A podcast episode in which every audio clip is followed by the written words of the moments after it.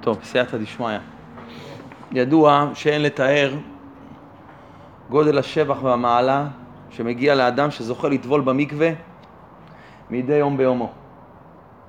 אדם שזוכה ללכת למקווה כל יום, הוא זוכה שבכוח טבילתו נפרדים מנפשו כל הקליפות וכוחות החיצוניים אשר מפרידים בינו לבין קונו.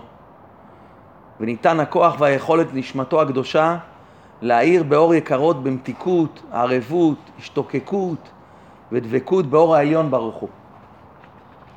בעצם, מה המקור והטעם לטבילה במקווה? הגמרא אומרת בבבא קמא שעם ישראל נכנס לארץ ישראל, אז מי הכניס אותם לארץ? יהושע.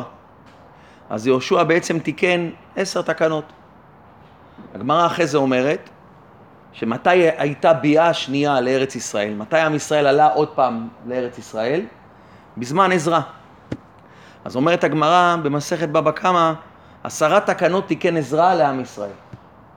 ואחד מהתקנות, התקנה העשירית, ותיקן טבילה לבעלי קריין. אדם שהוא בעל קרי, בין שאדם שימש בקדושה ובטהרה, בין שאדם בשוגג, בין שאדם חס ושלום במזיד, הוא נקרא אדם בעל קרי. אז שואלת הגמרא, איך אתה אומר שטבילה לבעל קרי זה עזרא תיקן? זה דבר מדאורייתא, זה מהתורה. קראנו בפרשת השבוע, ואיש כתצא ממנו שכבת זרע, ורחץ במים את כל בשרו. אז למה בא עזרא ותיקן טבילה לבעלי קרי? אז עונה הגמרא ככה, באמת מהתורה החיוב שבעל קרי הוא יטבול רק לאכילת תרומה וקודשים. זאת אומרת, בזמנו שבית המקדש היה קיים, אדם היה רוצה עכשיו לאכול קודש, אדם היה רוצה להיכנס לבית המקדש, אדם היה צריך לאכול תרומה, הוא היה צריך לטבול במקווה. הוא לא יכול. אם הוא בעל קרי, הוא חייב לטבול במקווה. בא עזרא ותיקן שיטבול אפילו לדברי תורה. מה עזרא תיקן מדי רבנן? כשאדם רוצה ללמוד תורה, אדם קם בבוקר, הוא בעל קרי, אפילו בקדושה ובטהרה אמרנו, זה נקרא בעל קרי, בקדושה ובטהרה. הוא רוצה ללמוד תורה עכשיו, הוא לא יכול ללמוד תורה לפי עזרא. מה הוא צריך לעשות? מה תיקן עזרא? הוא חייב מה? לטבול במקווה. לכן עזרא בא ותיקן שעם ישראל יהיו כביכול מה? יהיו כביכול טהורים וקדושים ויטבלו במקווה. אומר הגאון מווילנה, יש 12 טומאות שכוללות 6 טומאות שיוצאת, שיוצאות מגופו של האדם, יש 12 טומאות, 6 מהן הן יוצאות מהגוף של האדם, זב, זבה, נידה, יולדת, מצורע ושכבת זרע. ויש שש טומאות אחרות, שזה מת, נבלה, שרצים, השורף את הפרה, המשלח את השעיר לעזאזל, והשורף פרים ושעירים הנשרפים. אומר הגאון מווינה, יש 12 טומאות, וכל בר ישראל צריך להישמר מהם עד היכן שידו מגעת. בין מחלק היוצא מגופו, שעליו אמרו רבותינו חמורה טומאה היוצאת מגופו, רחמנא ליצלן, ובין מחלק טומאה הבאה מחוץ לגופו. עכשיו, כל האמור לאל, מה שאמרנו, זה היה נוהג בזמן שהיה בית המקדש קיים, שהיו נזהרים מכל הטומאות. אבל בזמן שבית המקדש היה קיים, אדם שהיה רוצה ללמוד תורה, וכן לעניין קריאת שמע ותפילה, אפילו שאדם היה טמא, אדם היה בעל קרי, היה מותר לו מה? ללמוד תורה, היה מותר לו להתפלל.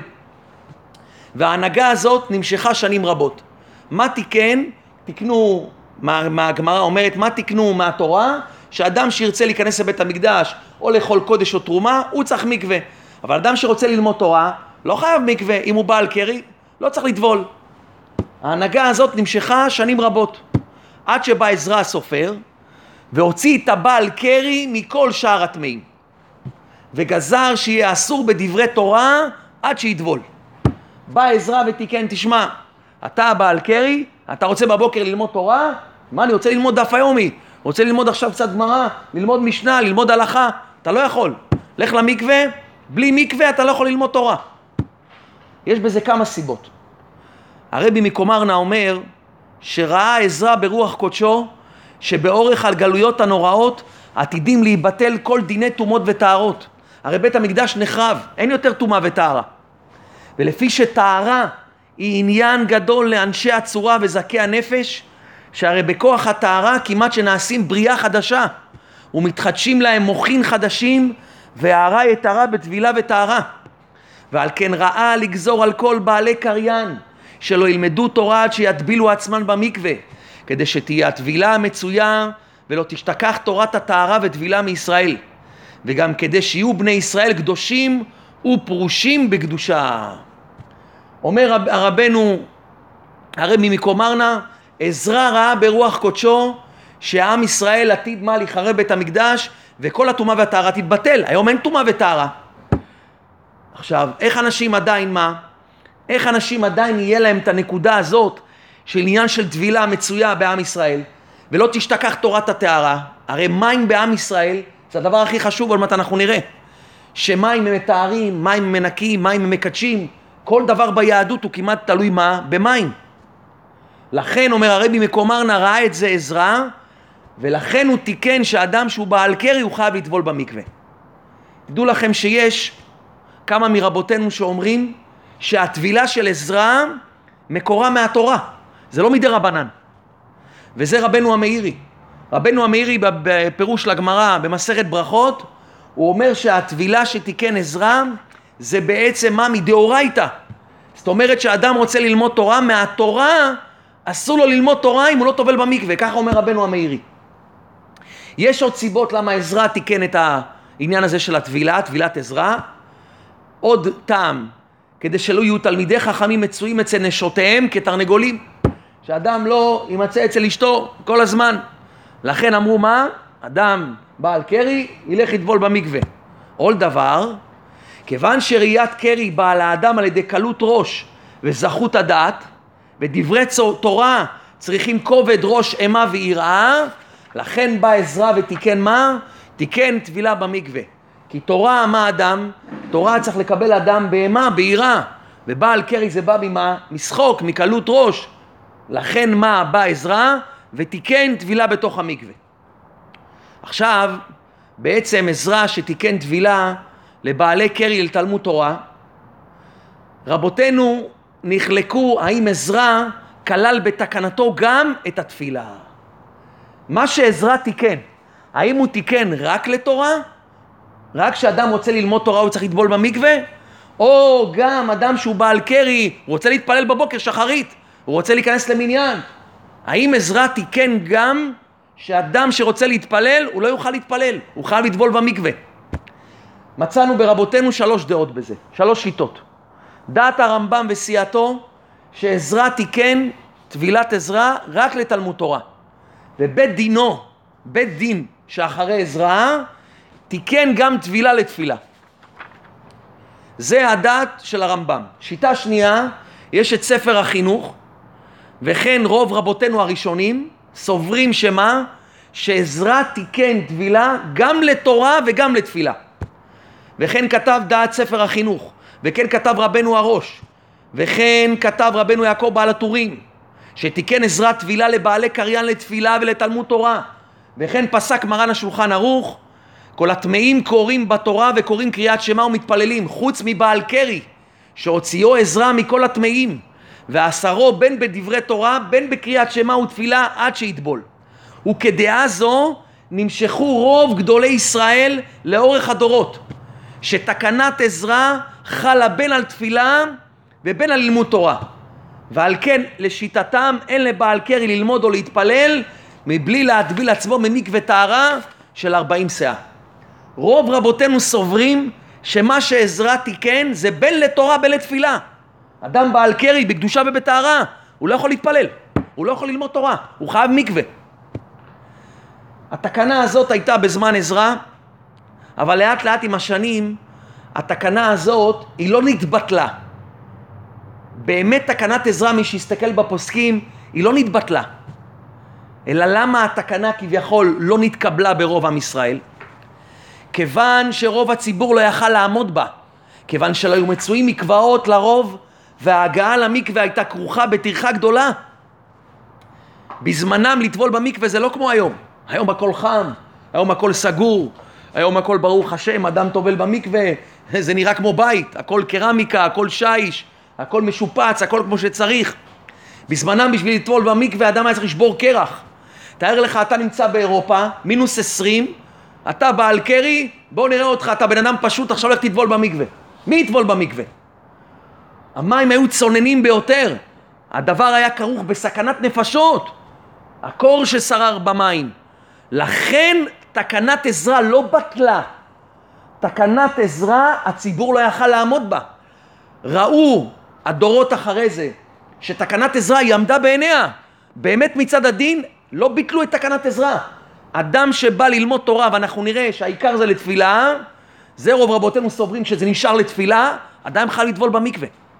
נכון שלהלכה היום מרן פסק שכביכול התקנה היא בטלה, אבל היא לא בטלה בגלל שבאו ואמרו, תשמע, מה שעזרא אמר זה כבר לא נכון. לא, בגלל שעם ישראל לא יכל לעמוד בזה. אבל אם עם ישראל, בוא נגיד שהמקוואות היו בסדר, ואנשים היו יכולים לטבול באירופה, וזה לא היה סכנת נפשות, הציבור היה יכול לעמוד בזה, והתקנה לא התבטלה. ולכן העמידו את הדבר כעיקר הדין, שאף בעל קרי מותר ללמוד תורה בלא טבילה במקווה. לכן כל העניין הזה שבטלה תקנת עזרא, מי שיסתכל בעין האמת בפוסקים, היא לא בטלה. היא כביכול בטלה כי הציבור לא יכל לעמוד בה, מהקור ששרר, מהסכנת נפשות שהיה. אמנם כדי שלא תעקר תקנת עזרא, באו בדין שאחרי דורו של עזרא והקלו לבעל קרי ולמשמש מיתתו לתאר עצמו על ידי שמה יעשה? ישפוך על עצמו תשעה קבין של מים. תשעה קבין של מים. למה? רואים שמה? שהתקנה היא לא בטלה. אמרו, תשמע, לטבול במקווה אי אפשר, לשבור את הקרח, זה דבר שהוא בסכנת נפשות. טוב, אנחנו לא רוצים שמה? אנחנו לא רוצים שתעקר תקנת עזרה, למרות שאי אפשר לעשות אותה, לפחות שאנשים מה? ישפכו תשעה קבים על עצמם. מים מהראש ועד הרגליים. לכן העמידו על נתינת תשעה קבין על גופו, כדי שלא תעקר תקנת עזרה מה? לגמרי. אבל באמת אדם שיסתכל בעין האמת, נכון שמעיקר ההלכה, ההלכה כביכול אומרת שתקנת עזרה היא בטלה. ועל כן המקל להתפלל וללמוד תורה מבלי טבילה, יש לו על מה שיסמוך. מכל מקום אנשי מעשה וכל אשר נגעה יראת השם אל ליבם, נזהרים בטבילה זו מאוד. ונמנעים מלגשת אל הקודש ללימוד תורה, קריאת שמע ותפילה, מבלי לטבול במקווה טהרה כדת. כי חוששים לדעת אלו מרבותינו הפוסקים כיום, שסוברים שגם כיום טבילת עזרה לא בטלה לתפילה. ולדעת חלק מרבותינו הפוסקים, אף לתורה היא לא בטלה. ולכן תדעו לכם, למסקנה, כל הצדדים הנזכרים להקל בטבילת עזרה, הוא דווקא לשיטת אלו מרבותינו הסוברים שתקנת עזרה בטלה לעניין לימוד תורה ולעניין תפילה, נכון? אמנם מצינו גם ראינו לרבים מרבותינו הראשונים שסבירה להו שכל מה שביטלו את תקנת עזרה הוא דווקא לעניין לימוד תורה בלבד אבל לעניין תפילה לא ביטלוה ועל כן לדעתם חובה לבעל קרי לטבול במקווה קודם תפילה. ואם אנוסו, כמו שהיה קורונה, אדם אנוס ואינו יכול לטבול במקווה טהרה של 40 שאה לכל הפחות ישפוך על עצמו תשעה קבין מים טהורים. מי כותב ככה? כותב את זה רבנו האי גאון, רבנו הריף, רבנו חננאל, רבנו יונה, רבנו הראש, האור זרוע, ספר הגור, ספר הישר לרבנו תם, כן כתבו בתוספות, ספר המנהיג, פסקי הריד, שות מהר"ם מרוטנבורג, תוספות רבי יהודה חסיד, רבנו אליעזר מגרמיזה, ספר הרוקח, ספר האשכול, ספר המאורות, שם רבנו אפרים, האורחות חיים, האדמו"ר מקומורנה, כותב בתקנת עזרה לדברי תורה, בטלה מעיקר הדין, אבל לתקנת בית דין שלאחריו לתפילה, לא בטלה. אומר הרבי מקומרנה ואין אליהו יכול לבטל אותה אפילו.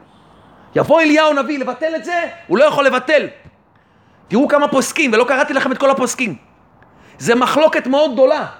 נכון שמרן פסק בסוף להלכה שמי שמקל יש לו עליו לסמוך, אבל אדם שרואה את הסוללה הזאת של כל הראשונים והאחרונים שסוברים שתקנת עזרה לא בטלה לתפילה, ויש מחלוקת גם בתורה יש אומרים שגם תקנת עזרה לא בטלה לתורה. אבל עניין תפילה, תפילה, יש בזה עשרות פוסקים שכותבים שכיום אדם שרוצה להתפלל והוא בעל קרי בקדושה וטהרה, הוא צריך לטבול במקווה. ומה דאידנא עכשיו רפיה ביד ההמון? למה עכשיו אנשים מזלזלים בזה?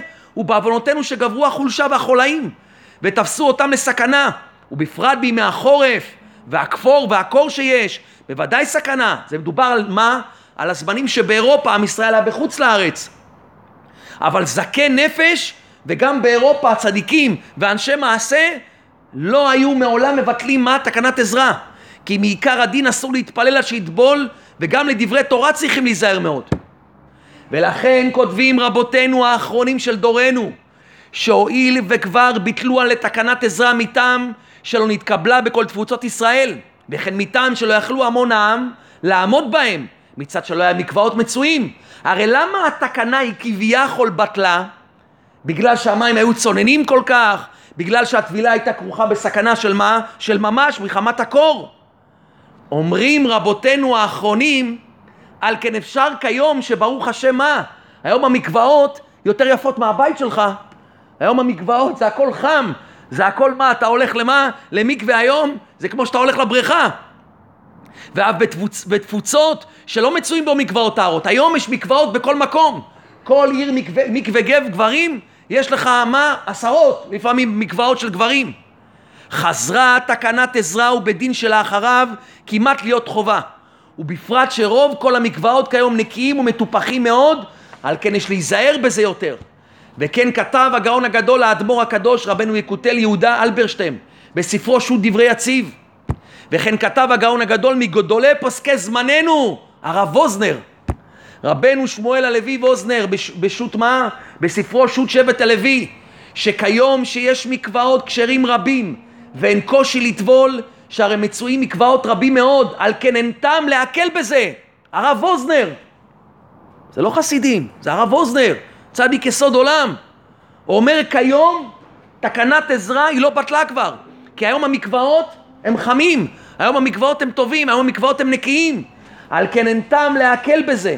ואדרבה, נזהר בטבילה זו, זוכה להשגה רבה, וייתכן שהוא חובה מה? חובה ממש, אומר הרב אוזנר. נמצא, כשאנחנו מסתכלים לפי צד ההלכה, יש ארבע דרגות בעניין של טבילה. הדבר הראשון שמה, אם אדם יכול מה, לטבול במקווה של 40 שאה, זה הדבר הכי גבוה בעולם. אם אדם יכול לטבול במקווה של 40 שאה כשר, לא מים שאובים, זה בעצם הדרגה הכי גבוהה שיש. זה דרגה ראשונה. דרגה שנייה, אם אדם לא יכול, אדם יטבול במקווה שזה מים שאובים. מים שאובים, מותר, אפילו בריכה.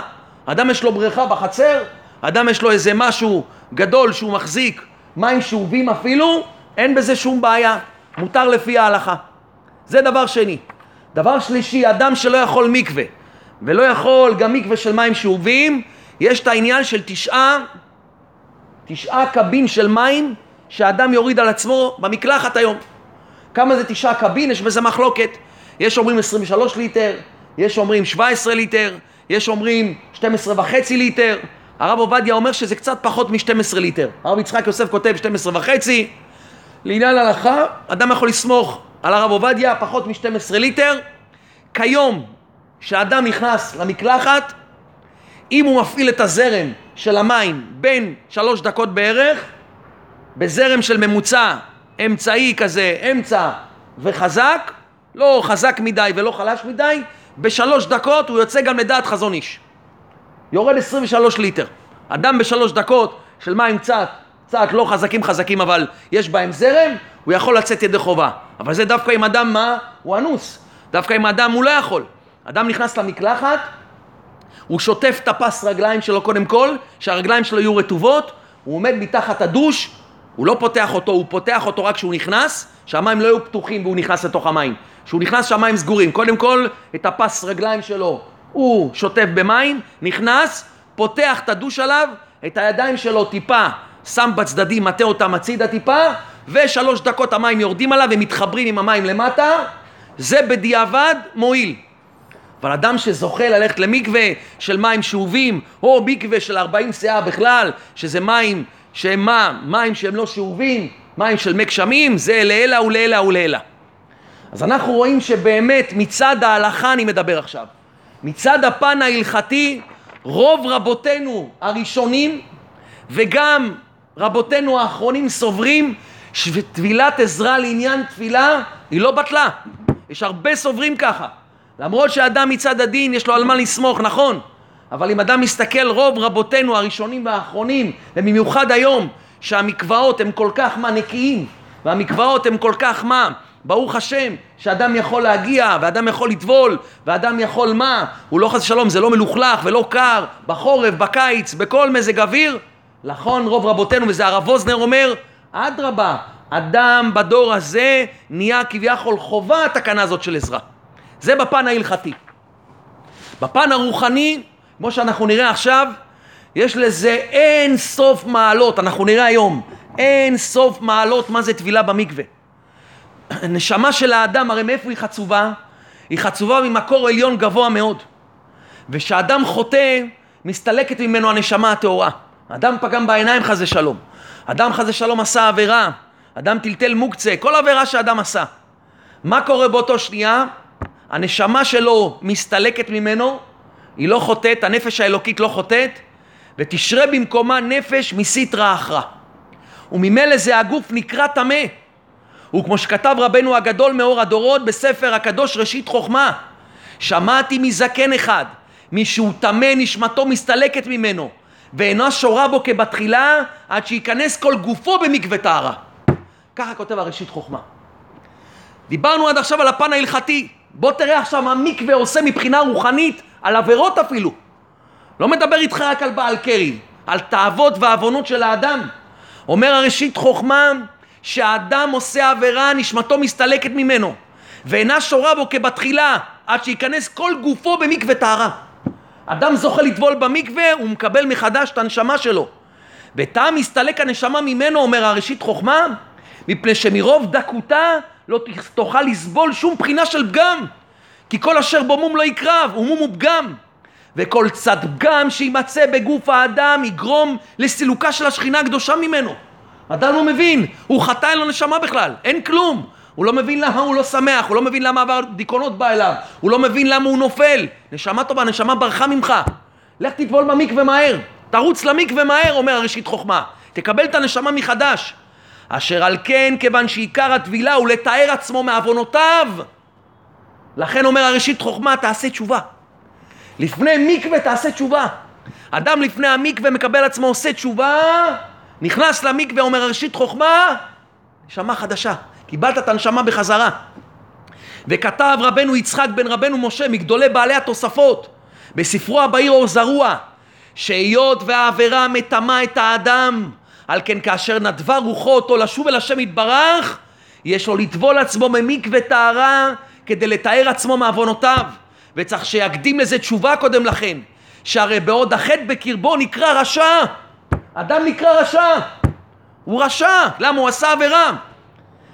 ואולם כאשר נדבה רוחו אותו לשוב אל השם יתברך ושב, אזי מיד נקרא צדוק, צדיק גמור.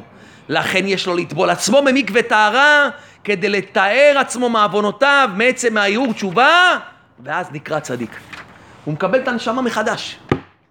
מקווה זה לא רק שאדם הוא טמא מבחינת בעל קרי. מקווה אומר הראשית חוכמה, ואומר, פה אומר רבנו יצחק ברבנו משה, מגדולי בעלי תוספות, הוא אומר מקווה מחזיר לך את הנשמה שאדם עשה עבירה, הנשמה מסתלקת ממנו. ובכתבי הקודש איתה, שהטהרה המתמדת היא הכלי הגדול להשגת כתר תורה. מטעם שהתורה הקדושה היא מקור הטהרה. אני רוצה להתחבר לתורה הקדושה.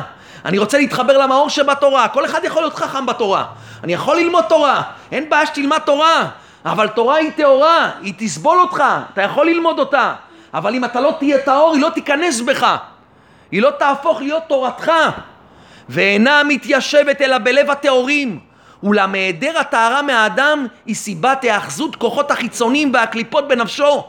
וממילא יימנע אור תורה בקרבת השם ממנו, כמו שהייתה מורגלת בפיו של רבנו הארי הקדוש, שמי שרוצה לזכות לכתר תורה, ובפרט לפנימיות התורה, ייזהר מאוד שלא יעבור עליו אף יום מימי חייו מבלי לטבול במקווה טהרה. הארי הקדוש, שבכוח הטבילה תגדל בו ההשגה. המקווה זה פותח את הנשמה. אתה רוצה שהתורה תיכנס לך במעיים? אתה רוצה שאתה תקבל את האור התורה? לא חכמולוג. חוכמות בתורה אתה תקבל גם בלי מקווה. אתה רוצה להיות חכם גדול, להיות בקיא גדול? בבקשה, נשמה טובה. אני לא רוצה להיות חכם גדול. אני רוצה לאהוב ולאהוב את השם, אני רוצה להידבק בשם, אני רוצה יראת השם. איך אני זוכה למידות האלה? זה מקווה. הארי הקדוש אומר זה מקווה. אתה רוצה כתר של תורה? לא חוכמה של תורה, כתר של תורה. זה הפנימיות של התורה. וכמו שהעיד בגודלו הרב הגדול, רבי יונתן סגיס, למורנו רבי חיים ויטל, בשם רבינו הארי ז"ל, שאין דבר יותר מוכרח וצריך אל האדם לעניין ההשגה, כמו הטבילה, שצריך שיהיה האדם טהור בכל עת. וכן מצינו שכתב הרב הקדוש המקובל האלוקי רבנו עמנואל חי ריקי בספרו הבהיר משנת חסידים שלפי הקפדת האדם בהתמדת בטבילה במקווה טהרה מדי יום באותה מידה ממש יזכה להשגת התורה הקדושה. השגת התורה זה לא חוכמה, זה דיבוק בשם, זה אור השם, זה הרגשת השם, זה להרגיש שהשם נמצא איתי. והנה בתחילה שהאדם נתער בממי הדת של המקווה, מקווה זה ממי דת. בזה הוא מכין את ההכנות הנכונות לאור התורה והקדושה לבוא אל אצלו. הוא עושה תשובה, הוא נכנס למקווה, הוא יוצא, עכשיו בוא תלמד דף גמרא. אתה יודע איזה דף גמרא זה? זה לא דף גמרא של חוכמה. זה לקבל את אור התורה והקדושה לבוא אל אצלך. שכן בזה שהאדם טובל עצמו במקווה טהרה, אזי מדיח את נפשו מתחלואיה. כשאדם טובל במקווה, הוא מוציא את כל המחלות של הנשמה שלו, של הנפש שלו, ואת רוחו ממחוביו, ואת נשמתו מייסוריה, וביותר מצרת החומר אשר בעוכריה, הוא מונע ממנה להידבק באור השם הנערב, אשר הוא המקור והשורש העליון, אשר ממנו נאצלה וממנו ינקה שנים ארוכות. הנשמה, תדעו לכם, היא באה ממקום עליון. היא ינקה מאיפה? ממקור ושורש עליון. שהיא יורדת לעולם הזה, לתוך הגוף הזה, היא מבקשת, היא מתחננת. היא אומרת, ריבונו של עולם, תן לי איזה קורטוב של חיות מעלמא דעתה. תן לי טיפה, אני רוצה עלמא דעתה. אני רגילה לאור הגנוז, לאור הצדיקים. הייתי טובל את עצמי קודם כניסתי בחצות הלילה לשמוע תורה מפי המלך העליון, ומאותו האור ספגתי מעצמות אור האינסוף ברוך הוא. הנשמה שהיא הייתה בשמיים, היא הייתה יונקת מהאור אינסוף, מעצמיותו של הקדוש ברוך הוא. ושואלת הנשמה וזועקת בחבליה, מאין יבוא עזרי? מאיפה? מי ייתן לי אפילו מעט מן המעט מהאור? תן לי משהו, איזה עלמא דעתה. תן לי, אני רוצה מה? להרגיש את זה. אשר חסרה אני ממנו מיום צאתי אל זה העולם. וחוקרת ודורשת, היא צועקת מפה. הנשמה שלך כל יום צועקת, אני מתחננת אליך. גוף, גוף, גוף, גוף, מה איתי? מה איתי? אני גם רוצה איזה חיות, איזה שמחה. אני רוצה לשאוב איזה מעט מדוגמת האור שינקתי שנים, קודם ביאתי לעולם. ויהי כמשיב שמקווה הטהרה בו טובלים אנו מדי יום הוא כדוגמת המקווה הטהור העליון בו טובלת הנשמה קודם כניסתה אצל השם יתברך. תראו מה זה. אתה רוצה לתת לנשמה שלך חיות מעל מדעתה? זה המקווה. ואשר הטבילה במקווה תסגל לנפש האדם מזון רב הזקוק לנשמתו. כשם שגופו צריך מזון והוא חלק הכרחי לקיומו, כן הדבר בטבילה במקווה והכנה לטבילה. וכוונות הטבילה הם אלו אשר יסייעו לנפש להגיע לצור מחצבתה ברחמים. היא מקבלת עכשיו אור מה? מעלמא דעתה, חיות ממה? מהעולם הבא, מהאור האלוקי, מהאור אינסוף, מעצמיות השם יתברך. תראה מה זה מקווה שאתה נכנס כל יום. ועוד שיזכה שאסור ממנו כל הקליפות, הגסות, המונעות ממנו השגת התורה והקדושה ומבדילות בינו לבין השכינה הקדושה. תראו מה אדם זוכה. מה האדם זוכה? אומר השלה הקדוש, תדע לך. יש כמה וכמה סוגי טומאות. מצינו שלושה עניינים, אומר השלה הקדוש, מצינו שלושה עניינים של טומאה שצריכה טהרה. יש טומאה רוחנית, יש טומאה גשמית ויש טומאה שהיא אמצעית. היא גם רוחנית וגם גשמית. מה זה טומאה רוחנית? טומאה רוחנית זה רוח ששורה על הידיים. זה מה שעושים בנטילת ידיים. זה מובא בשולחן ערוך, אלו דברים שצריכים נטילה במים. הקם מהמיטה, והיוצא מבית הכיסא, ומבית המרחץ, והנוטל ציפורנה, והחולץ מנעליו, והנוגע ברגליו. מה זה? זה טומאה רוחנית. אם אדם לא יעשה בבוקר נטילת ידיים לסירוגין שש פעמים או שמונה פעמים לפי הגאון מווילנה, לא תסור ממנו. זה נקרא שאדם, זה נקרא טומאה רוחנית. יש, אומר השלה הקדוש, טומאה ממשית. מה זה טומאה ממשית ממש? זה דבר שיוצא מהגוף של האדם. זיווה, קרי, אדם שהוא בעל קרי זה טומאה ממשית. יש עוד טומאה שהיא טומאה ממוצעת. מה זה טומאה ממוצעת? אתה לא אשם בה. זה לא יצא ממך. זה לא טומאה רוחנית. מה זה? זה טומאה של מגע נבלות, הסתן, מגע שרצים, טומאת מת. שאדם נעשה טמא מאחר שנוגע בממשות של הטומאה. זה נקרא אמצע. אומר השלה הקדוש, ואשרי האדם שמרגיל את עצמו תמיד בטבילת מקווה, שאז נתער מכמה טומאות. שאתה נכנס במקווה זה לא רק בעל קרי. תדע לך שאתה נתער מהרבה הרבה טומאות, כמו שאנחנו נראה בהמשך. ואומר עוד יש טומאה רוחנית, אומר השלה הקדוש, שהוא אב, אב של אבי אבות הטומאה. יש טומאה שהיא הכי גדולה בעולם, היא יותר גדולה מאבי אבות הטומאה, היא אב של אבי אבות הטומאה, והוא טומאת העבירות. שאדם עושה עבירה, כמו שכתוב במאכלות אסורות, באריות, לשון טומאה, והוא הדין בכל עבירה שאדם עושה, טמא, טמא יקרא. ושמתאר את עצמו מכל עוון ואשמה, נקרא טהור. כמו שכתוב, וזרקתי עליכם מים טהורים ותארתם מכל טומאותיכם ומכל גילוליכם אטהר אתכם. והנה מצינו טהרה במים וטהרה באש. איזה טהרה במים? כתוב ורחץ את בשרו במים וטהר. ומצינו גם טהרה באש. כתוב כל דבר אשר יבוא באש, תעבירו באש וטהר. אומר השלה הקדוש ככה היא טהרת עוונות. מים ואש, חסד וגבורה. כשאדם בא למקווה הוא עושה תשובה. מה זה התשובה? זה האש. זה גבורת התשובה. תהיה בוער מה? בוערת בו כאש בוערת. כשאדם עושה תשובה זה האש. ונגד מימי החסד העליון הוא סוד המקווה. כשאדם נכנס למקווה הוא משלים את התשובה שלו. קודם כל הוא עושה תשובה, זה גבורה. כשאדם עושה תשובה זה האש גוברת. גבורת התשובה היא תהיה בוערת בו כאש בוערת. וכנגד מימי החסד העליון הוא סוד המקווה. אומר השלה הקדוש מה גדול מאוד עניין טהרת המקווה. אין לטומאה שאמרנו בעל קרי ושאר הטומאות ואין לטומאת העבירות להיטהר לא סגי בלאו הכי.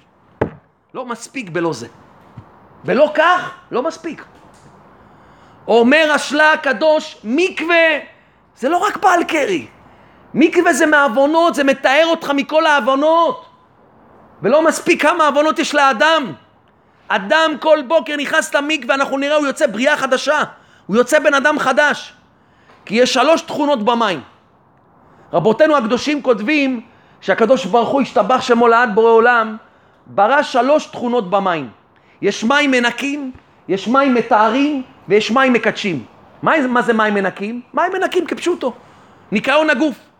אדם מתנקה, מתקלח, תדעו לכם שיש בזה דרגת חשיבות ותועלת שמושגת לנפש האדם. אם אדם מתקלח כל יום, זה מוסיף לו לנפש, זה רוחני. נקיות זה דבר רוחני. שאדם נקי, שוטף את הידיים, הוא נקי, הוא מתקלח, אדם כזה מוסיף, מוסיף לעצמו תועלת בנפש האדם. יש מים יותר גבוהים, זה מים המתארים. מה זה מים התארים? מים מתארים שאדם מסיר טומאה שחוצצת בין האדם לקונו, בין היהודי לנשמתו, בין האיש לשורשו. כמו מה? נטילת ידיים. כשאדם נוטל ידיים, זה נקרא מים המתארים. אדם בבוקר קם, יש טומאה שחוצצת בינו לבין השם יתברך. אם הוא לא ייטול ידיים, הטומאה הזאת תישאר בו. הוא נוטל ידיים, זה מסיר ממנו את הטומאה שחוצצת בינו לבין השם יתברך. ויש מים דרגה אחרונה, והיא הדרגה הגבוהה, מים מקדשים, לא מנקים, לא מתארים, מקדשים אותך. קדושה באה לאדם על ידי המים דווקא, והיינו שאפשר לו לאדם על ידי התמדת הטבילה. אדם שמתמיד בטבילה במקווה, במי המקווה כל יום, יכול לקדש אותו, להשיג חלקים נכבדים ונשגבים בנפשו.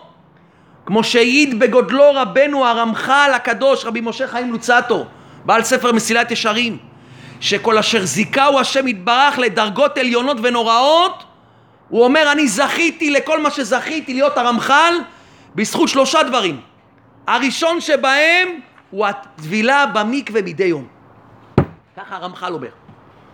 אומר מה שזכיתי שהייתי הולך למקווה כל יום. וכן כתב רבנו הקדוש בספר ראשית חוכמה, הוא הביא את רבנו תם בספר הישר, כי טהרת הגוף יחדש טהרה בנפש. כשאדם טובל במקווה הוא טובל מה? הוא מתאר את הנפש שלו. ובהיות הגוף טמא בוודאי יגיע קצת פגם לנשמה. אדם חוטא, מה הוא גורם? הוא גורם פגם לנשמה שלו. ובוודאי אי אפשר שיכוון כראוי בלי שתבלבלהו מחשבה אחרת ותפרידהו מהשורש העליון. כשאדם חוטא, יש בינך לבין השם יתברך כמו איזה צינור מחובר. אתה מחובר כל הזמן לשורש העליון. אדם פגם, הוא פגם בנשמתו, מה קורה באותו שנייה? לק, זה נחרט. מה אדם צריך לעשות? ולכן אי אפשר שיהיה לו דבקות, אי אפשר. הוא רוצה להיות דבק, אבל מה קרה? נחתך החוט. אדם יש לו חוט עכשיו, החוט הזה מחובר, בא לקומה עשירית. ברגע שהחוט נקרע, נגמר. לא יעזור מה שתעשה, תנסה לזרוק, תנסה מה לעשות, תנסה לקשור, לא תעזור לך שום דבר, כלום. שום דבר, החוט מה נקרע. אומר וכיוון שהוא יתעלה אינו שורה עליו, כיצד אפשר שידבק בו? אומר רבנו תם, ולכן צריך האדם לתקן נפשו, הוא צריך את החבל למשוך מחדש, הוא צריך להתקשר לשורש העליון מחדש, שישרה בו י' כבב כבעילת העילות, ולכן צריך מה לעשות? ולכן צריך לעשות הטבילה מהאהבה כדי שידבק בו. וכן כתב בספר חסידים שאחד מן הדברים המעכבים את התפילה שלו תהיה תפילתו נשמעת הוא אמנות האור. וכפי ספרת התוספות. שסוברים שלתפילה צריך טבילה ולתורה אין צריך.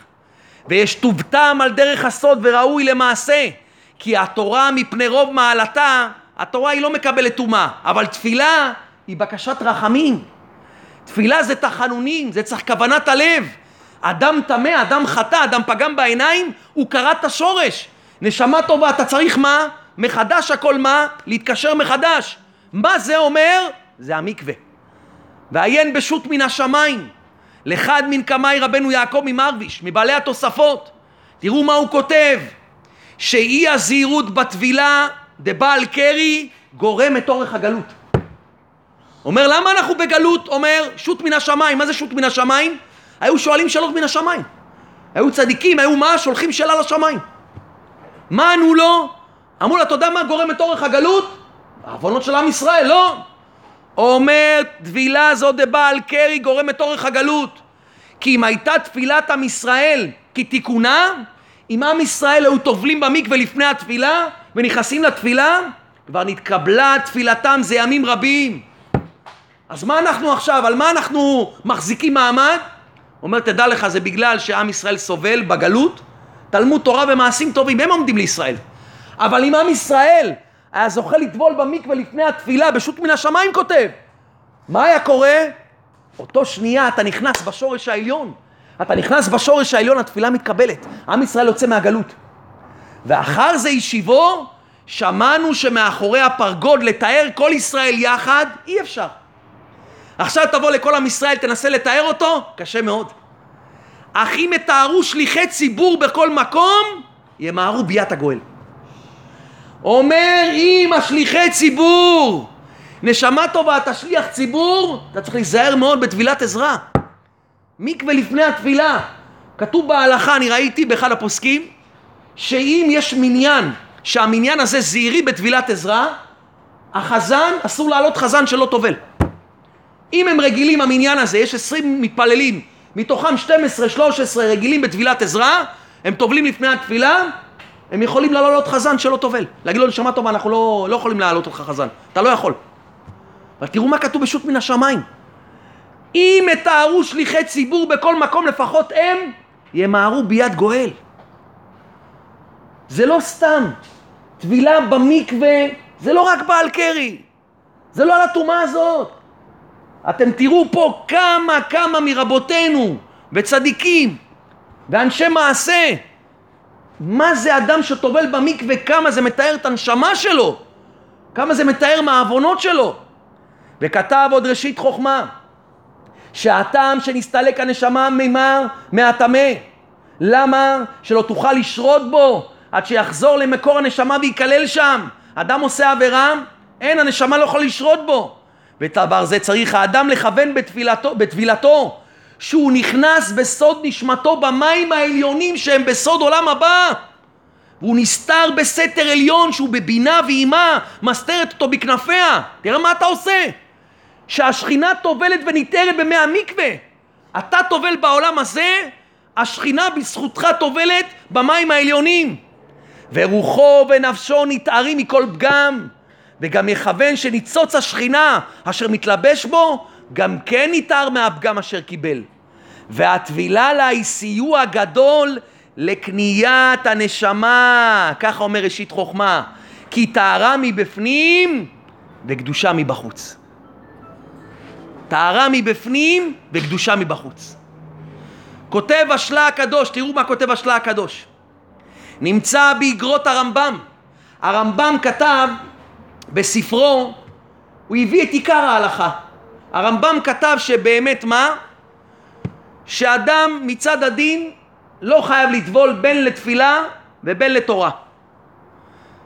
אומר השלה הקדוש, וזה לשונו, נמצא באגרות הרמב"ם כי ראשי ישיבות שבבבל תמו עליו. כל הראשי ישיבות הצדיקים שבבבל תמו על הרמב"ם. אומרים על הרמב"ם, איך אתה אומר שטבילת עזרה בטלה? איך אתה מתיר דבר כזה, להתפלל בלי מקווה, ללמוד תורה בלי מקווה? למה היה מקל כל כך בעניין טבילות בעל קרי? תראו מה הרמב"ם משיב להם. והוא זיכרונו לברכה השיב הרמב"ם שמימיו לא ביטל אותה. הרמב"ם מעיד על עצמו שמימיו מה?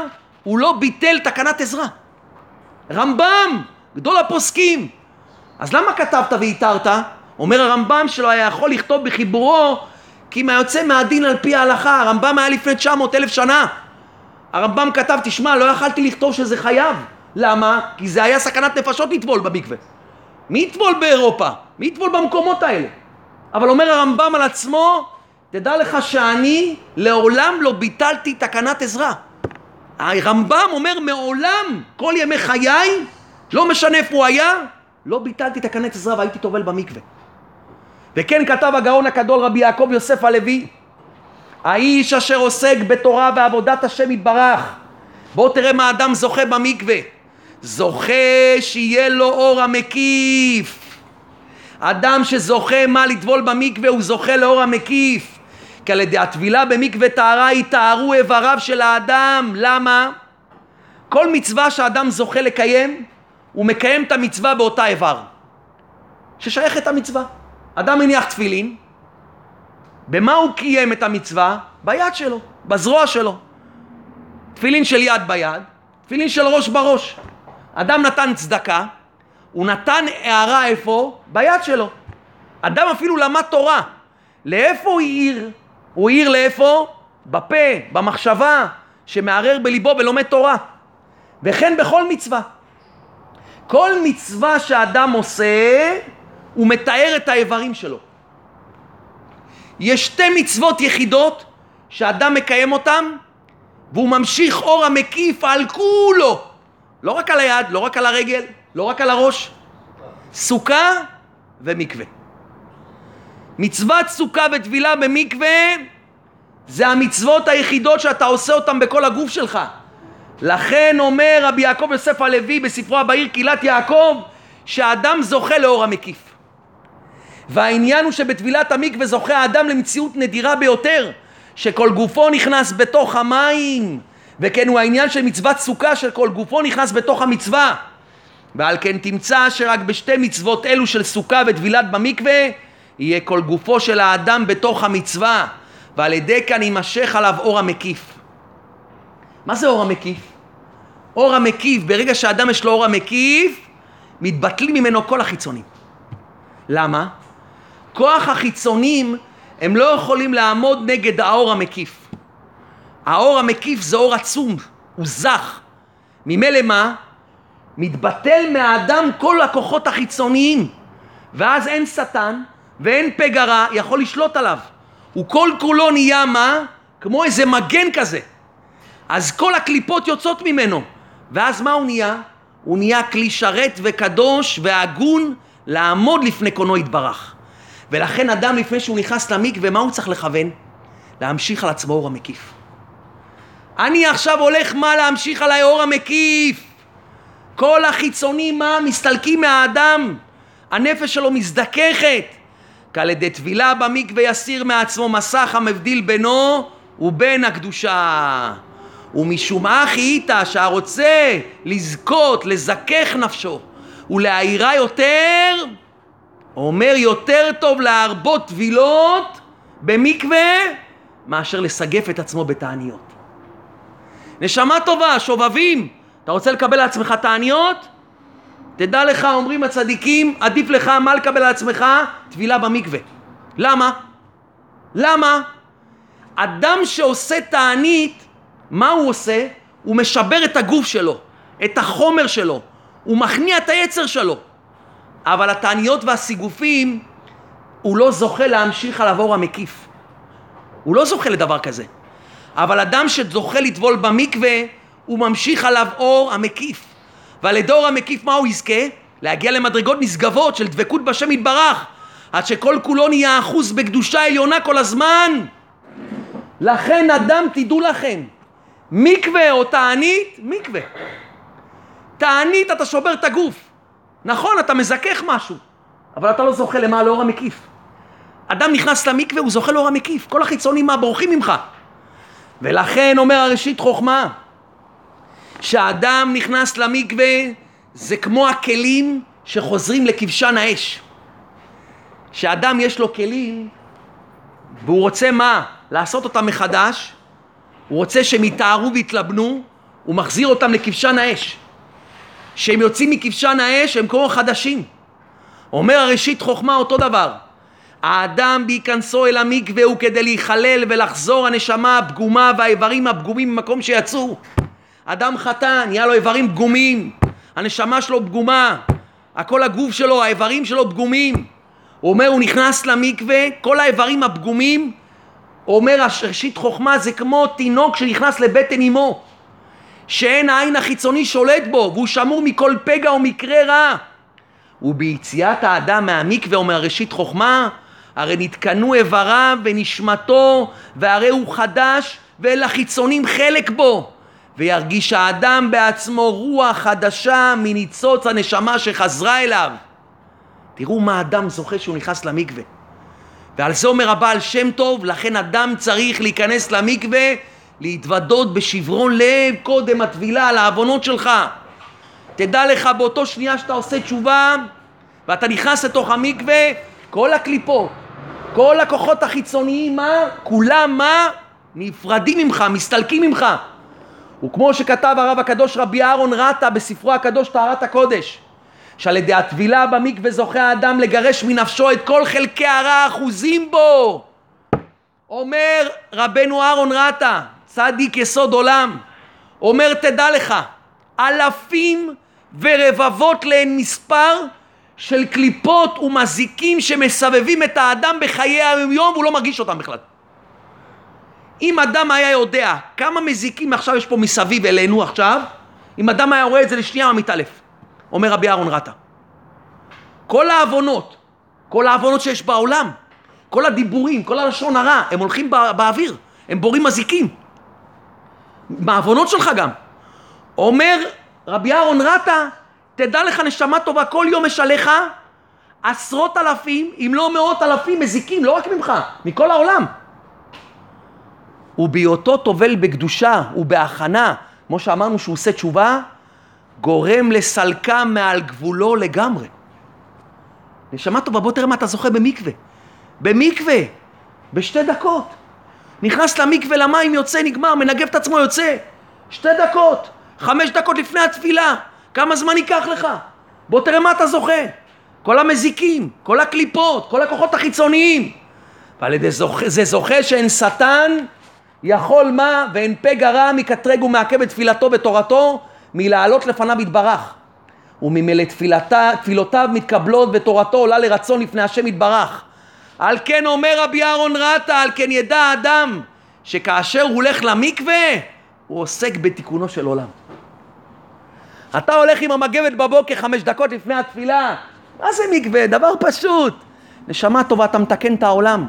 אתה מזיז את כל הכוחות חיצוניים פה עכשיו. אתה מסלק את כולם, אתה מחריט את כולם. וחוץ מזה אתה מתקן ומתאר את הנפש שלך שתדבק בשם יתברך. וזה אומר הבני בני יששכר. אומר הבני יששכר, ברבותינו בעלי התלמוד, כתוב שבריאה אינה בטלה לעולם. מה הכוונה בריאה אינה בטלה לעולם? אדם עכשיו נפל לו בריאה לתוך סיר. ידוע שכל דבר בטל בשישים. אדם נפל לו טיפת חלב לסיר בשרי, בשישים, בטל. אבל אם נפל נמלה, שלמה, נפל בריאה, לא בטלה לעולם. עולם לדעת רבותינו בעלי התלמוד הירושלמי, בריאה בטלה בתתקס לוגין, 960 לוג. הוא אומר אם תבדוק הבני יששכר, במקווה יש 40 שאה. כל שאה יש 40, 24 לוג. 40 שאה כפול 24 לוג, יוצא לך בדיוק 960 לוג. אומר הבני יששכר, גם אם יש אדם שהוא מלא עוונות כרימון, כאשר מתוודה ושב אל השם בכל ליבו, ואחר כך טובל, הרי הבריאה הוא מלא עוונות, נכון? הוא בריאה שהייתה קודם לכן בטלה ממציאותה והלכה לה לגמרי, ועתה הוא בריאה חדשה. נשמה טובה, הכל בטל. מה עוונות? מזיקים, כוחות חיצוניים יש עליי, השם מרחם מה פגמתי. נשמה טובה, בריאה בטלה, אתה בטל. לכן הוא אומר, זה הסוד של נידה. איך נידה יכול להיות שלפני הטבילה, מי שבא עליה חייב כרת? איך? רק טבלה במקווה בתוך מים, פתאום הכל מותר? איך זה יכול להיות? אומר הבני יששכר, זה הסוד. עד עכשיו הייתה פה בריאה טמאה שאינה ראויה כלל. אחרי שהיא טבלה, נדע מה? במים, זה לא אותה אישה נשמה טובה. זה אישה אחרת לגמרי. זה בריאה חדשה ממש. כלומר שעניין המקווה הוא לבטל כל מציאות שקדמה לה. רבי נתן כותב שאתה חוזר לפני בריאת העולם, כי כל העולם היה מים לפני בריאת העולם. כשאתה מכניס את הראש שלך ואת כל הגוף שלך במקווה המים, אתה חוזר למציאות שלפני בריאת העולם, ואז כשאתה יוצא מהמים, אתה בריאה חדשה. אשר על כן בעת שנכנס למים צריך לזכור שהוא הולך לבטל לגמרי כל מציאות מקרבו. אתה נכנס למקווה, אתה עושה תשובה.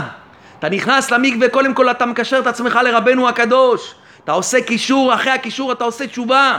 אחרי התשובה אתה מכוון אור המקיף, אני הולך לקבל אור המקיף. אחרי זה מה? אני הולך לבטל את, לגמרי את כל מציאותי והכל ידבק ברק מציאות השם יתברך כפשוטו.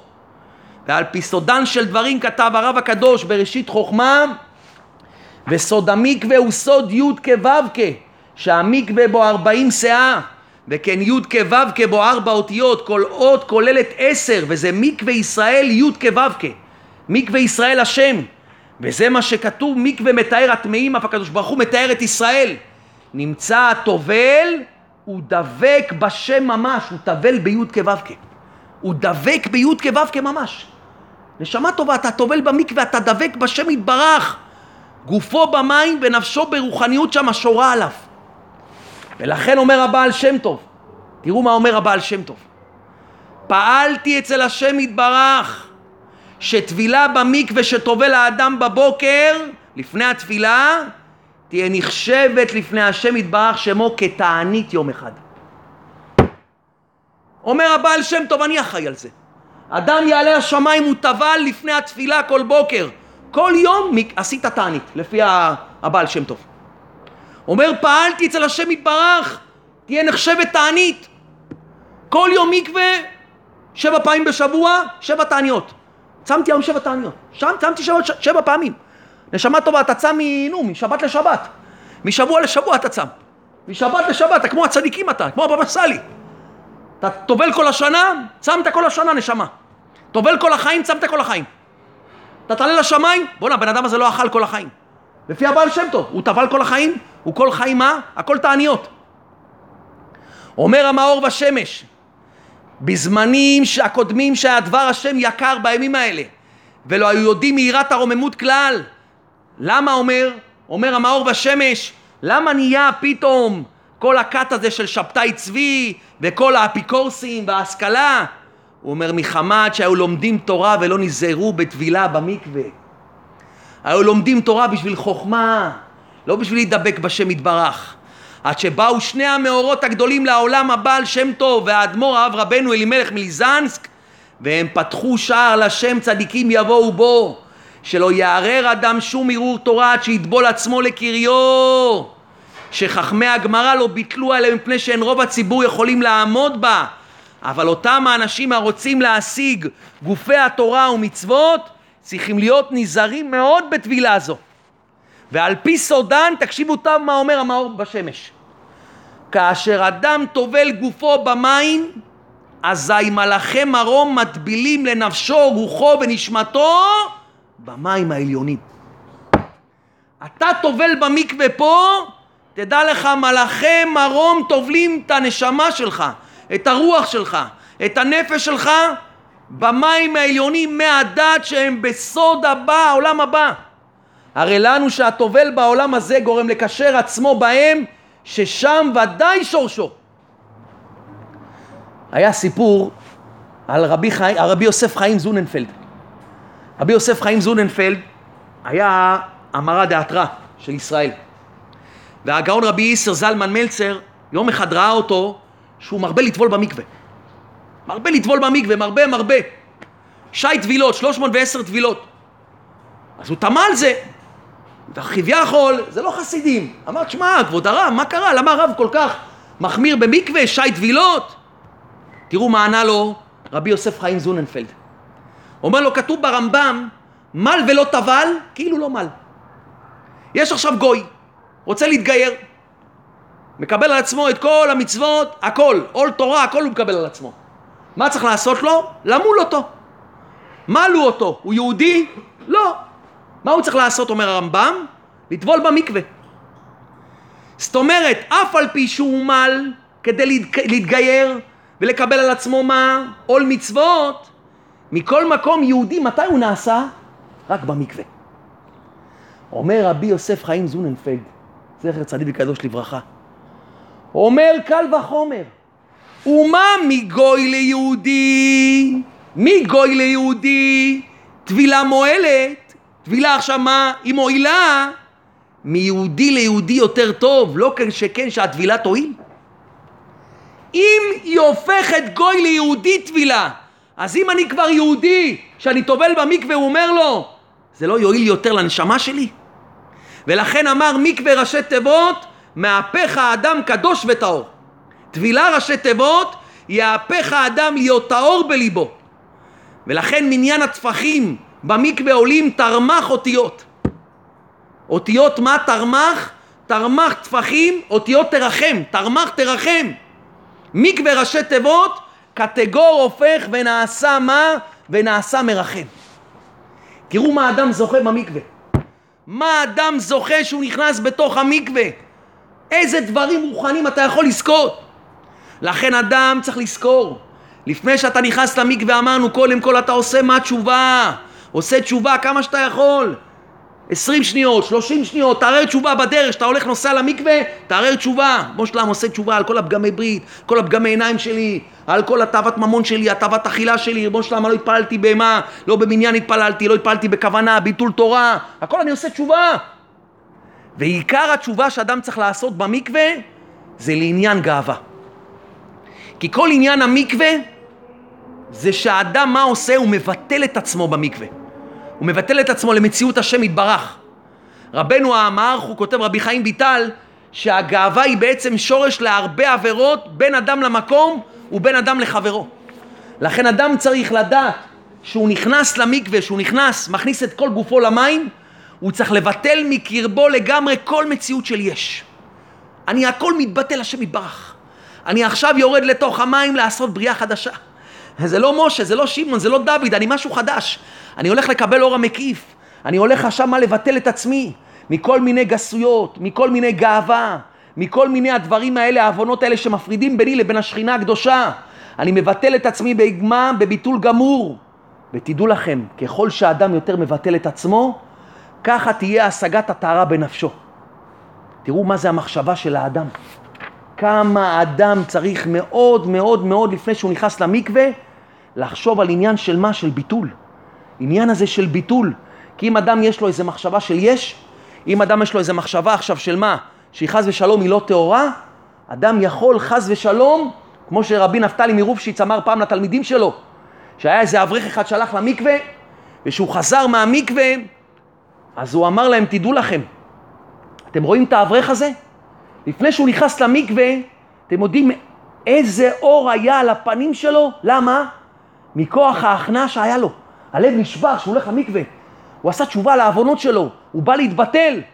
אבל אומר, תדע לך, כשהוא נכנס למקווה, כשהוא יצא מהמקווה, אומר לרבי נפתלי מרופשיץ, שהשבוע זה גם היורצייט שלו, הוא אומר, תדע לך, שנכנס לו איזו התרוממות שהוא יצא מהמקווה, מה הוא אמר? אה, אני טהור, אה, אני צדיק. הוא אומר, באותו שנייה הוא טינף את נפשו יותר מאשר הוא היה לפני המקווה, הוא אומר. כי כל עניין המקווה זה ביטול. זה אני עכשיו מתבטל למציאות השם יתברך, אני נכנס למים, אני מכניס את כל גופי, אני הכל מבטל השם יתברך, את כל המציאות שלי, את כל הגאווה שלי, את כל כולי, הכל השם יתברך. אני עושה תשובה, אני בריאה חדשה, אני זוכה לאור המקיף. ולכן תדעו לכם, אתם לא יודעים כמה, כמה המקווה, כמה צדיקים. הרב כדורי אמר על המקווה, יש לו ספר שו"ת דברי יצחק. הוא אומר, הרוצה להיכנס בעבודת השם יתברך ולהיות ירא שמיים לאמיתו, צריך לשמור טבילת עזרה. כך אומר הרב כדורי. איך יוכל האדם לקבל טהרה ממקווה הילאה אם לא תיאר את עצמו מקודם ממקווה תתאה? אומר השלה הקדוש, טהרה מביאה לידי קדושה, שהוא מקיים בכל טבילה מצוות עשה של והתקדישתם איתם קדושים. הטהרה על ידי הטבילה הוא סיוע גדול להידבק האדם נפשו באלוקיו ובעבודתו. רמב"ם, טהרת הגוף מביאה לידי קדושת הנפש מן הדעות הרעות. הארי הקדוש, הטהרה במי מקווה יועיל לתאר מה שנתעצל במצווה. אומר, אומר רבי אהרון הגדול מקרלין, תראו מה הוא אומר. מקווה אינה מצווה, אבל מה שמקווה מביאה את האדם לטוב, אין המצווה היותר גדולה יכולה להביא אותו. אומר מקווה זה לא מצווה, נכון? שולחן ערוך פסק שעיקר הדין לא חייב. אבל אומר תדע לך, מקווה זה לא מצווה. אבל כמו שראינו עכשיו, כמה, תראו כמה דברי חז"ל אנחנו קוראים. הבאתי לכם פה מעל אולי איזה מאה מקורות, מה זה מקווה? מה צדיקים ידברו מזה? מה אתה זוכה לזה? אז איזה אדם שהוא בר דעת ישמע דבר כזה ולא יעשה מנוי עכשיו. עכשיו אני עושה מנוי למקווה. על חמש דקות שאני הולך למקווה לפני התפילה, אני מפסיק עולם ומלואו? יש לי פה עכשיו מיליוני דולרים, מיליוני דולרים. בוא תאסוף, בוא תיקח. לא נשמה טובה, אני לא לוקח כלום. שמע, אתה עני, אתה גר בקומה רביעית בשכירות, בוא תיקח, אני מחליף לך דירה. לא, לא, אני לא רוצה. חמש דקות, לא רוצה. תגיד, אדם כזה הוא לא נורמלי. אדם שלא הולך למקווה, שומע את כל הדיבורים האלה. כל הצדיקים מה אמרו מזה? מה זה עושה? מה אתה זוכה לזה? איך אדם יכול לפספס דבר כזה? חמש דקות לפני התפילה, תכניס את עצמך מגבת מהר, צ'יק צ'אק, לא צריך להתקלמה, לא צריך יותר מדי. ואם אדם יש לו יצר הרע טיפה, אין בעיה. לא צריך לפני התפילה. תבוא בערב, תבוא אחרי העבודה, במקום להתקלח בבית, תתקלח במקווה, מה הבעיה? פתרנו לך את הבעיה. בבית אתה מתקלח עשרים דקות, בזבז את העשרים דקות האלה במקווה. לא בזבז לך גם זמן. תבוא הביתה נקיים, בגדים נקיים, פיג'מה, נגמר, אתה יכול ללכת לישון כבר למיטה. היום כבר אין יצרה למקווה. מה תגיד? מים לא נקיים? מים נקיים. מים לא חמים? מים חמים. הכל נקי. המקוואות היום זה מה? כמו מה? אין כמו, אין דברים כאלה. במקוואות. יש מקוואות הם נקיים, מחליפים מים, מנקים אותם, מים חמים תמיד, צניעות, גדול. שמה טובה, תפסיד את כל מה שאמרנו בשביל איזה חוכמה שיש לך במוח? בשביל חמש דקות לפני התפילה? אין לך מצווה, אומר, תראו מה זה. מקווה מביאה לידי תפילה, ותפילה מביאה לידי תורה לשמה באמת. אומר רבי משה חסיד מפראג, טבילה במקווה כוללת כל התורה והמצוות. כי זה מתאר את הנשמה, זה מכין כלי לקבל את התורה. אומר רבי חיים ויטל, האדם הרגיל להיות טובל מהטומאות, במקווה נפתח ליבו בתורה וגם בעבודת קונו, וליבו נתער מכל מחשבות רעות. אומר רבנו בליקוטי מוהר"ן, מקווה מושיע מכל הצרות, שנאמר מקווה ישראל מושיעו בעת צרה, כי הוא חסד עליון שמושיע מכל הצרות, ועל כן המקווה מתאר מכל הטומאות, כל הטומאות. אדם טובל במקווה מכל הטומאות. ועל כן המקווה שמושיע מכל הצרות ומכל האיסורים, הוא מתאר מכל הטומאות ומכל החטאים. רבנו ליקוטי מוהר"ן, אומר הארי הקדוש בשער הליקוטים, הטבילה בכוונה גורמת לאדם להיות בריאה חדשה, וזכות של י"ב שבטים, 12 שבטים, מתעורר על חידוש בריאתו של זה הטובל לשם תשובה. תראה מה אומר הארי הקדוש. על ידי טבילה במקווה מזכירים זכות אבות. וזה מה שמרומז בפסוק, ומקווה אבותיהם אדוני. היינו בזכות הטבילה במקווה, אבותיכם אדוני. זוכים להשכרת זכות אבות לפני השם יתברך. הגאון מווינה, ספר בית יעקב. הגאון מווינה היה מזהיר מאוד לטבול טבילת עזרה, הגאון מווילנה. ראיתי באחד הספרים שהגאון מווינה גם לא ביטל תקנת עזרה.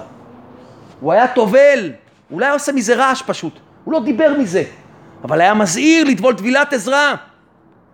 בשעה שהאדם טובל במים כשרים לשם תשובה, בורחים ממנו לפי שעה אלו הסובבים אותו. ואף על פי שחוזרים, מכלה הרבה מהם בכוח גבורת קדושת הנשמה שמתחזקת בזו השעה. אתה מחזק את הנשמה שלך. אתה יודע מה אתה עושה במקווה הזה? אומר הרבי מזידיצ'וב, לפעמים אדם בא למקווה, הוא רואה פתאום מים קרים. אומר אדם טובל את עצמו במים קרים, פוטר עצמו ממיתה. ממיתה. עכשיו היה צריך תאונת דרכים. עכשיו היית צריך למות. מקווה במים קרים, פטר את עצמך ממיתה. התבטל מעליך הגזרה. מקווה במים קרים. רבי עקיבא איגר, בספר חתן סופר, כתב על הגאון רבי עקיבא איגר, שבכל יום, רבי עקיבא איגר, גאון עולם, שבכל יום ויום היה הולך למקווה ולא עצרו אפילו גשם ושלג. רבי עקיבא איגר, הוא לא ידע מה זה תקנת עזרה?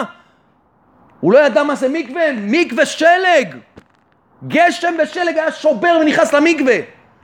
וכן מובא בספר דוגמה מדרכי אבי לבן החפץ חיים, שהחפץ חיים מעיד על עצמו שמעולם לא ביטל טבילת טהרה.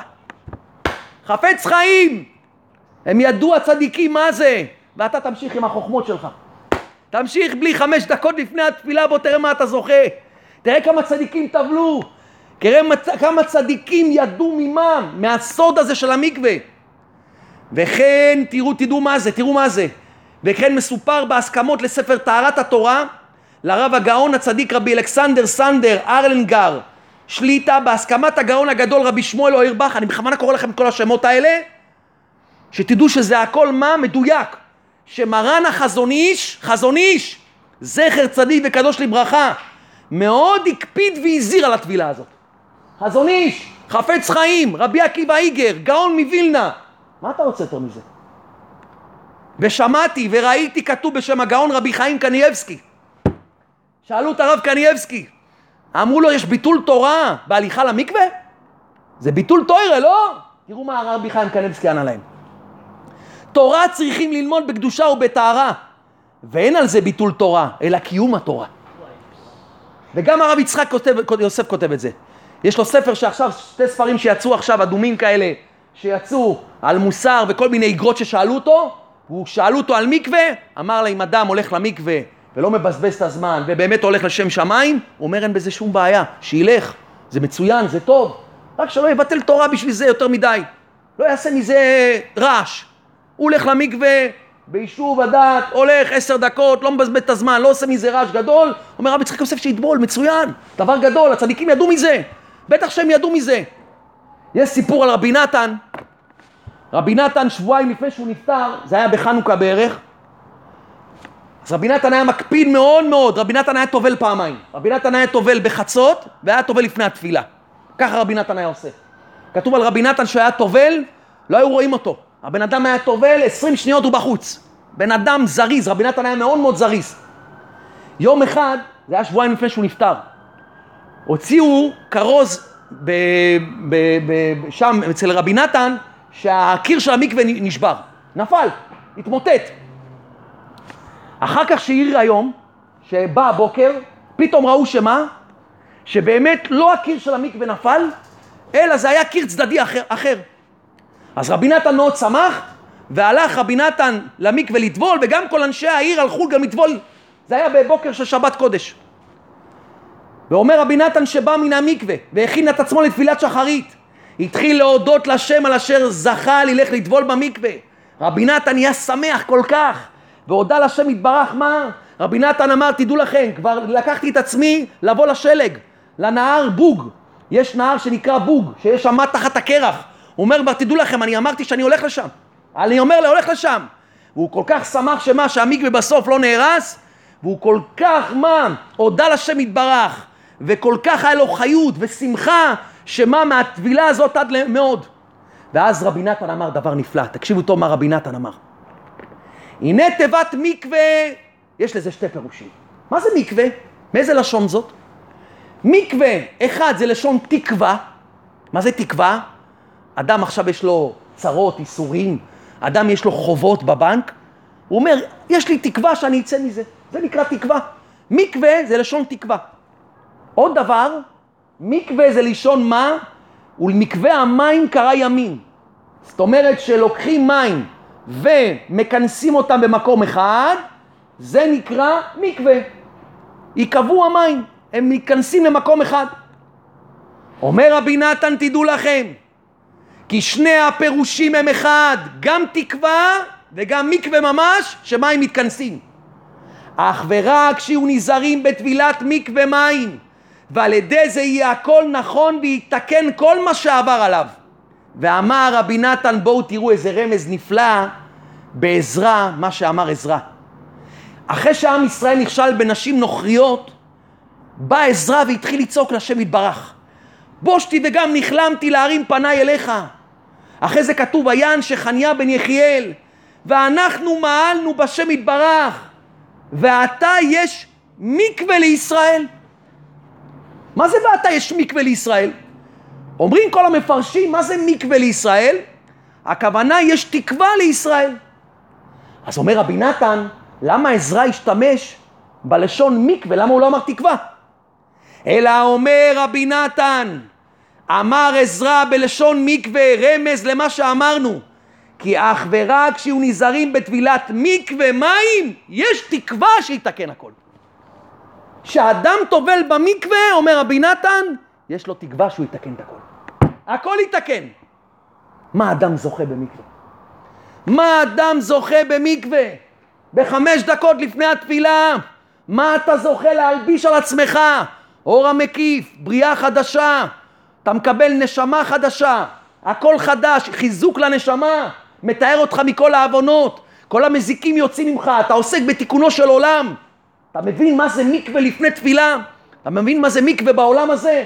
אז היום בדורנו שהכל כזה קל, אדם לא יזכה, מה? זה דבר הכי, מה, הכי מהר שאדם צריך לעשות אותו. אדם יכול במשך כל היום. יש מעלה גדולה לפני תפילה, אבל אדם יכול לעשות את זה במשך כל היום. לא זכית בצהריים, לא זכית בבוקר, לא זכית אחרי צהריים, בערב, בכל שעה. העיקר שאדם ילך, כמו תענית אומר הבעל שם טוב. אשרי אדם שזוכה לדבר הזה. מה אדם זוכה? במקווה שהוא נכנס, כמה הנשמה שלו מזדככת, כמה העוונות שלו ניתרים, כמה אדם מזדכך. מה אדם זוכה? וזה מה שאומר רבי נתן. אם אדם זוכה למה? למקווה, יש תקווה. זה התקווה. אם כל עם ישראל יזכו לטבול במקווה, זה מה שישות מן השמיים אמר. אנחנו נזכה שכל התפילות שלנו יתקבלו לפני השם יתברך. השם מזכה אותנו, נתחזק בנקודה הזאת. נזכה השם לטבול במקווה הזה, לכן יהי רצון, ונאמר אמן.